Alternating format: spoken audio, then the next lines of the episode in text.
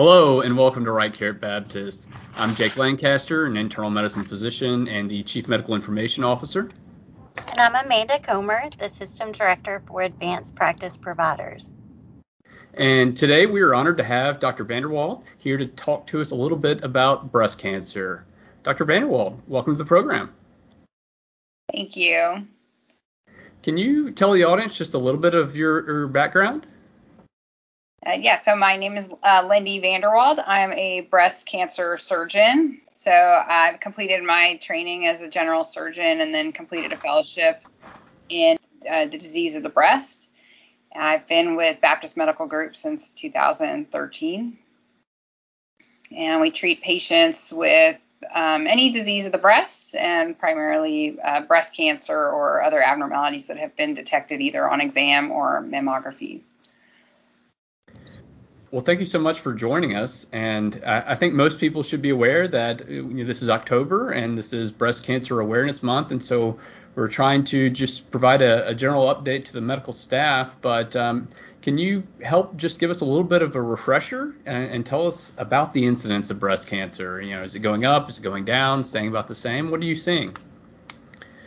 Yeah, so uh, breast cancer is uh, one of the more common malignancies in women. Um, the incidence over the past 20 years has increased slightly, um, which can probably be contributed to early detection. Um, currently, there are about 280,000 uh, new breast cancer diagnoses made in the United States annually. Um, and unfortunately, also um, as many as uh, 40,000 deaths annually.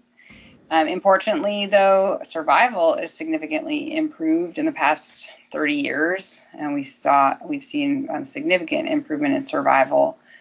Um, so that has been the favorable part of breast cancer. I think I saw was it like 12% of all women will go on to get breast cancer during their lifetime. Does that sound right?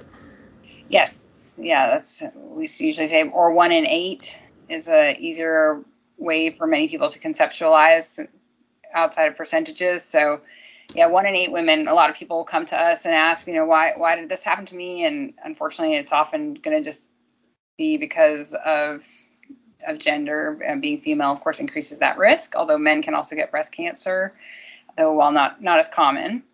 And so a lot of people ask, you know, why why did it happen to me? And it's just a one in eight. If you think about how many women you encounter today, unfortunately, one in eight will get breast cancer. Wow.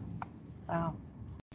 So it doesn't seem like we can have a podcast without talking about COVID. So has COVID affected the diagnosis and treatment of breast cancer? Uh, yes. Well, COVID has affected our screening, as many other routine um, screenings have been affected by COVID. So for breast cancer, um, so in early 2020, obviously, when we pandemic started, the risks of entering the medical system at that time, as well as the strain that was placed on the medical system um, because of the pandemic response, uh, we uh, in our office, as well as a lot of mammogram centers across the country, um, intentionally asked patients to stay home for like month of April uh, 2020. Uh, so in that month, absolutely, we saw a dramatic decrease in the screening that was offered to patients. As, as much as 80% of screening was canceled in April 2020, um, and that was very appropriate at the time, considering the medical resources had to be diverted to the pandemic response. Um, what we saw though over 2020 is that screening has not come back as quickly as we want, and um, and for that can be for a number of reasons, of course. So for many women, there are you know some studies where they've looked at you know local um, shutdowns or when the when a state was asked you know asked people to stay at home for different surges that have happened, we'll see again a decrease in in screening, and um, what we definitely want to try to encourage people is to return to screening as soon as is reasonable uh, especially if now, you know, now knowing now kind of where we are at the steady state of the pandemic and our hospitals have an improved response to the immediate crisis that was presented to us, um, but also because we know that we in healthcare can provide a safe environment to our patients, of course, that we've always done a good job with infection control So we do encourage our patients to get back to screening, but um, definitely over the course of 2020 saw a sustained decrease in screening um, because of a lot of competing issues. You know, firstly, women were home. Potentially, they had um, different uh, issues at home, maybe children at home. Uh, there could have been uh, financial barriers um, to people who, because of the pandemic, had um, increased financial burdens at home and then maybe delayed healthcare visits. So, for those reasons, we're, we're seeing that. I would just encourage people to come on back. That's right.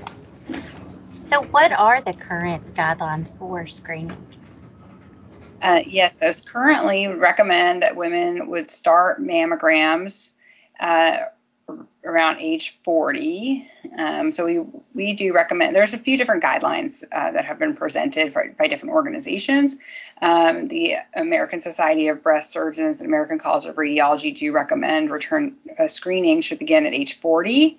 Uh, so this is an uh, would be annual mammogram um, with at, starting at age 40 and then continuing uh, through at least 70 and older, depending on a woman's health and of course, so many of our 70 year olds are so healthy, and and um, we would encourage them to continue screening, uh, usually well into their 80s. Uh, for many women, that would be appropriate. Of, though, of course, always discuss with your physician, uh, depending on other health issues as you get older, um, and potentially a younger woman with health issues as well can discuss that. But usually, starting age 40 would be an annual screening. Yeah. And then tell us a little bit about the, the diagnosis. So you have an abnormal mammogram. What happens next? Mm-hmm. So, right, that can be, this is probably the most anxiety provoking part of any woman's mammography journey. So, the first thing I like to let people know is, you know, mammogram, like any test, has, um, you know, a certain level of sensitivity and specificity. And it's not uncommon for people to have an abnormal mammogram in a screening study and be recalled for additional testing. So, um, about a quarter of women at some point will get recalled for screen from their screening. So that's that's the first thing. It doesn't necessarily mean there's for sure going to be a, a, a, definitive finding on the additional mammography and potentially a biopsy, but um, a lot of people will get recalled. So um, screening would be first. Screening is taking two views of the breast, of each breast, and then if the, an abnormality is detected, uh, the patient might be recalled for additional mammogram. The mammogram will be repeated, potentially with some additional views. If there is an abnormality confirmed, then biopsy will be completed. Um, often, uh, biopsy will be scheduled um, close, to either same day or close to that diagnostic uh, mammogram. And um, the biopsy, the gold standard for a breast biopsy, if there's an abnormality on a mammogram, we'll be using a needle biopsy technique. So this is something that people can drive themselves to. A person can drive themselves to and from that uh, biopsy. It's done under local anesthetic.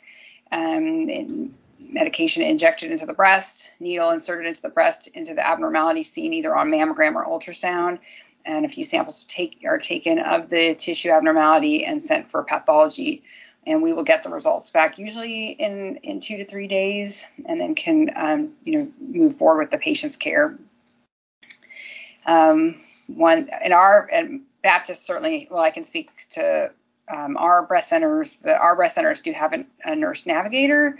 Uh, these are uh, nurses trained in um, tracking the biopsy results, um, helping navigate the patient through that process of the abnormal mammogram to getting the biopsies, and then um, you know following up with the patient afterwards, either if it's a, a hopefully a benign result, if it's an, uh, what should be the appropriate mammogram follow up or follow up with your physician, or if needed, a surgical referral uh, potentially either for breast cancer diagnosis or other disease of the breast that requires surgical intervention.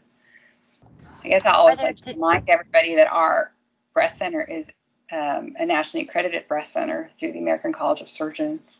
So we do provide very high level of care here, including navigation, which is part of that um, following patients that are uh, have high risk of breast cancer, as well as uh, being able to provide comprehensive care uh, where, in terms of the imaging, where we have mammogram, ultrasound, MRI, and biopsy capability for all three modalities, and then integrated care with um, surgery, oncology, and radiation and plastic surgery as needed.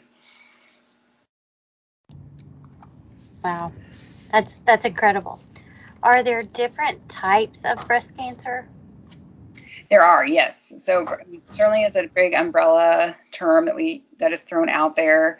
Um, but there are different types of breast cancer that have different um, biologic action and um, will you know act differently in in different people. So uh, when someone does get a breast cancer diagnosis, there's a few different tests that will be performed on the breast cancer to determine the subtype. Uh, there are some breast cancers that tend to be more indolent, a little uh, less aggressive. Um, those tend to be the ones that are sensitive to hormones, though not always. Um, and then there are more aggressive subtypes where we'll see essentially they're not responsive to the normal hormones in the body. Uh, we often call those like triple negative breast cancers, breast cancers that have um, that don't have these same uh, markers. And then there's also HER2 positive breast cancers, which is a different group of uh, breast cancers that has the HER2 receptor is overproduced on the outside of the breast cancer cell. And those um, breast cancers have some very targeted therapies that have been developed toward them. So um, very effective therapies, but also um, another way that we can treat breast cancer. So I would certainly say that's going to be our um, the next horizon, certainly in breast cancer, is going to be you know very targeted treatments. Um, you know, who is the patient? Taking incorporating the patient's other medical concerns into their care, and then developing their best treatment plan, depending on the subtype and um, an individualized treatment care plan.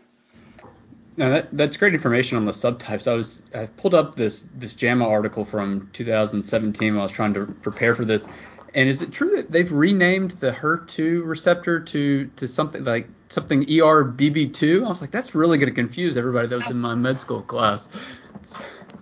Yeah, I, I get yes, it is. It is written. We still call it HER2, but yeah. yes, you'll see it in the medical literature that way.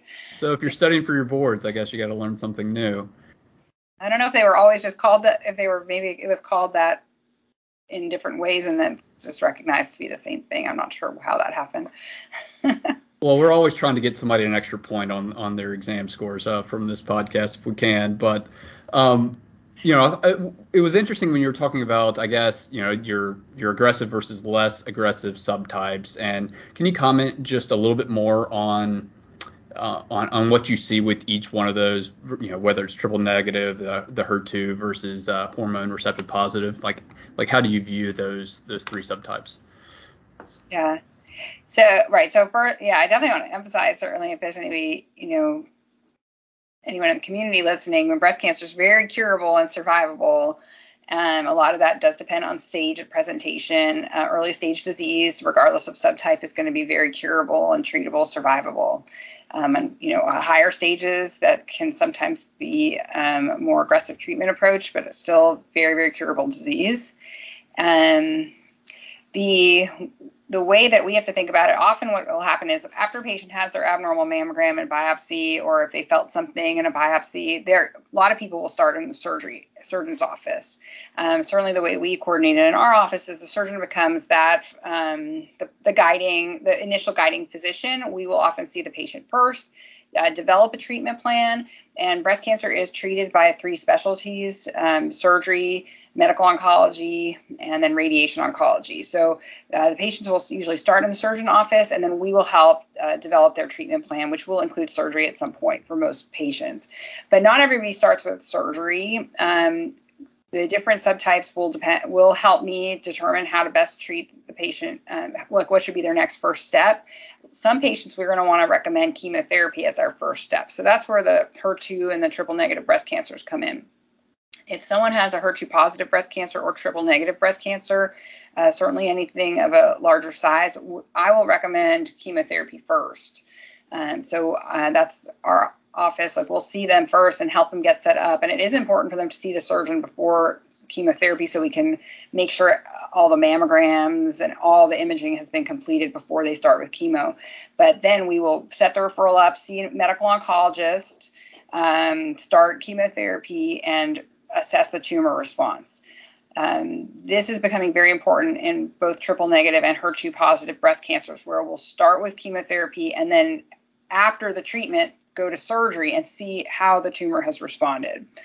Um, in the HER2 positive breast cancers, uh, the, if the patient has responded very well, there's an opportunity to maybe de-escalate care afterwards, potentially um, give less chemotherapy after surgery if the cancer potentially has entirely responded, which what we call a complete response. Um, and the triple negative, same thing. If there's a complete response, then we know our initial chemotherapies were a good choice. But if there uh, has not been the complete response, there is opportunity to add additional therapy, and uh, immunotherapies are now under investigation for that subtype of breast cancer. So uh, that that's kind of how we approach those. Um, hormone positive breast cancers, often the patient will do surgery first, and then maybe medicate. It's definitely hormone blocking medications afterwards, like uh, anastrozole, letrozole, the aromatase inhibitors, or um, chemotherapy, depending on the stage. And, and, and you mentioned depending on the stage. So is this, you know, obviously if it's stage four cancer, you're you may have a different approach, but are the approach you just discussed is that stage one through three, or is that just stages one and two, or, or how do you, um, I guess, think about surgery and staging? Yeah, stage surgery would would patients with uh, stage one, two, three are going to be surgical candidates. Patients in stage four often do not um, undergo local therapies like surgery or radiation. All right. So the patient came in, they had either the you know chemotherapy up front or they had the surgery and then they're continued on the, the therapy afterwards. Um, what is the post-op course? Um, what is that? What does that look like? How do you monitor these patients? Mm-hmm. Uh, so, yeah, long.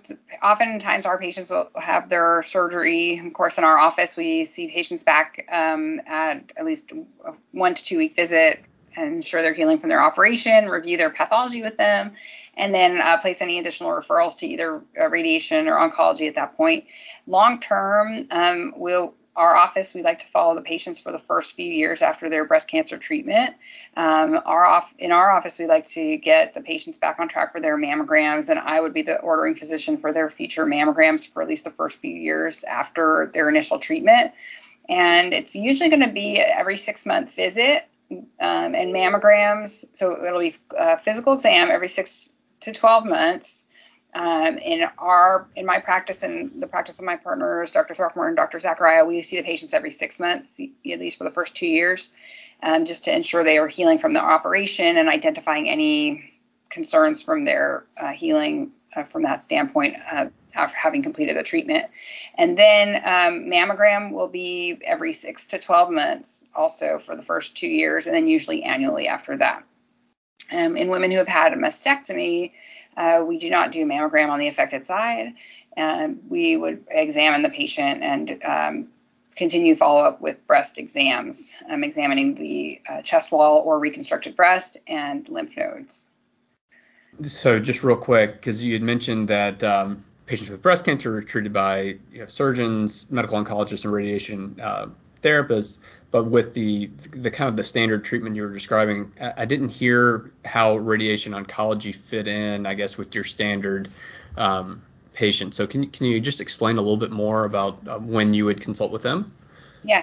So radiation oncology is a critical part of breast surgery, breast cancer care. Uh, so any woman who saves a breast will get radiation therapy. So um, lumpectomy. So we have two options for most women with breast cancer, um, and many women will prefer to do breast conserving surgery. So, if someone has a small single focus of disease in the breast, then they would be a great candidate for breast conservation. So, we would save the breast and you do a lumpectomy, just take out the um, abnormal area, and then that is always followed with radiation therapy. So, radiation is a critical part of our our treatment. Uh, there are other indications for radiation uh, depending on stage. So women with uh, stage, uh, sometimes stage two or three breast cancer will require radiation in other settings. But I'd say breast conservation is our number one reason why our patients are getting radiation. Um, so what'll we have, there's a few different ways that can be done. We could do radiation, and I, I would I'll save you can have a podcast with one of our radiation doctors to have the actual details. But um, from a breast surgeon's perspective, um, we have the option for whole breast radiation or partial breast radiation. And um, whole breast radiation is our traditional radiation external beam. It usually takes three to four weeks to accomplish that. Um, and then there's partial breast radiation where only a part of the breast is radiated. That technology is um, is a good approach for women with very early stage disease. So usually going to be our um, older women, um, older than 45, hormone positive, stage one, um, favorable breast cancers. Those women are going to be candidates for partial radiation. Um, I, I, stress that because it's exciting. Not everyone knows that our Baptist Women's Hospital does have a um, partial breast radiation machine called the Xoft machine, and that can administer radiation in the operating room. So it's a one-time dose partial radi- partial breast radiation that's administered one time in the operating room at the time of the lumpectomy. So hmm. very very nice for the patients, extremely convenient. Um, they you know, had, go under anesthesia. We had their lumpectomy, lymph node biopsy, and radiation all completed in that one session. Takes about two hours, outpatient, home the same day, minimal downtime. And if uh, all the pathology at the end of the surgery continues to be amenable to that approach, meaning that the margins are negative, the lymph node remains negative, staging hasn't changed, then the patient is is done with their local care. Um, and then they, after that episode, that one single surgical episode, they continue, they go on to medical oncology and talk about endocrine therapy like anastrozole and and um, aromatase inhibitors going forward. So that's um, a good plug for Women's Hospital, who has that amazing uh, machine. Um, and then otherwise, patients could, if there's um, either a higher stage or a less favorable subtype, like the HER2 positive or triple negative breast cancers, those patients will tr- go on to traditional whole breast radiation. So. No, thank you for sharing that. That's that's exciting. Yeah. Yes, you spoke to many um, new innovations, but is there anything else on the horizon in the field that you anticipate? Uh, yeah, I think you know the key in breast cancer is really becoming individualization. Um, and I hinted to it a few times in what we talked about, but we um, are doing really changing the therapy for the type of cancer um, and based on the response to the treatment. So that's happening more and more in breast cancer. Um, we do have, um, always like to give a plug for our clinical trials program here because we have a very robust clinical trials uh, portfolio, especially with uh, breast in, in regards to breast cancer treatment. Um, so we do have um, like one of our trials is looking at HER2 positive breast cancers. You give the patient starts with targeted HER2 therapy and then they go to surgery. If there's been that complete response, then the patient just will continue on the treatment already offered. If there was not a complete response, they change to a different HER2 directed therapy. So that's like one of our trials. We have another trial looking at um, trying to omit axillary dissection um, for patients who have had a partial response uh, to chemotherapy. Uh, so patients start with neoadjuvant chemotherapy. If they've had a good response in the axilla, maybe we can avoid axillary dissection and treat patients with radiation alone. So a lot of um, individualized care is going forward in breast cancer, also with um, a lot of attention to de-escalating. You know, trying to make sure the patient gets what's appropriate for them and not just um, the treatment that was historically given, but starting to narrow it down, like based on the biology as we've uncovered more about these different tumor types. So that's very exciting um, in breast cancer. Um, the other thing I would want to make sure the medical staff is aware of is because I am a cancer liaison physician for our Commission on Cancer Committee. Um, down the American College of Surgeons is emphasizing operative standards now. So that is something um, Jake's working on as well. We have to work on uh, making sure we have our synoptic uh, reports in our operative reports. So that's uh, everyone should please be on the lookout for that. Uh, it's going to be coming up in the years to come. Basically, what we want to try to do is make sure our operative notes very clearly um, detail the cancer operation that was completed. So American College of Surgeons has uh, synoptic reporting that they um, that they suggest, similar to how we've seen that in pathology. And um, these will be available in Epic and can easily be imported into our Epic notes, uh, where we'll the surgeon will just be asked to to fill out the form so that um, we can always be sure that if in the future you need to return back to that patient's chart or for our registrar or if patient transfers care, it'll be very clearly documented what their cancer operation was. And we'll be rolling that out for breast, colon, and melanoma uh, as our first line um, reporting that would come up in the next few years. So look out for that. It's 2022. It's gonna. no, no, that's that's a great reminder. that is a great reminder. And, you know, it's obviously going to be a, a, a, change for the medical staff, but it's going to certainly help, you know, kind of standardize how we describe, you know, things so that we can track and get a better understanding of outcomes and things going forward. Yeah.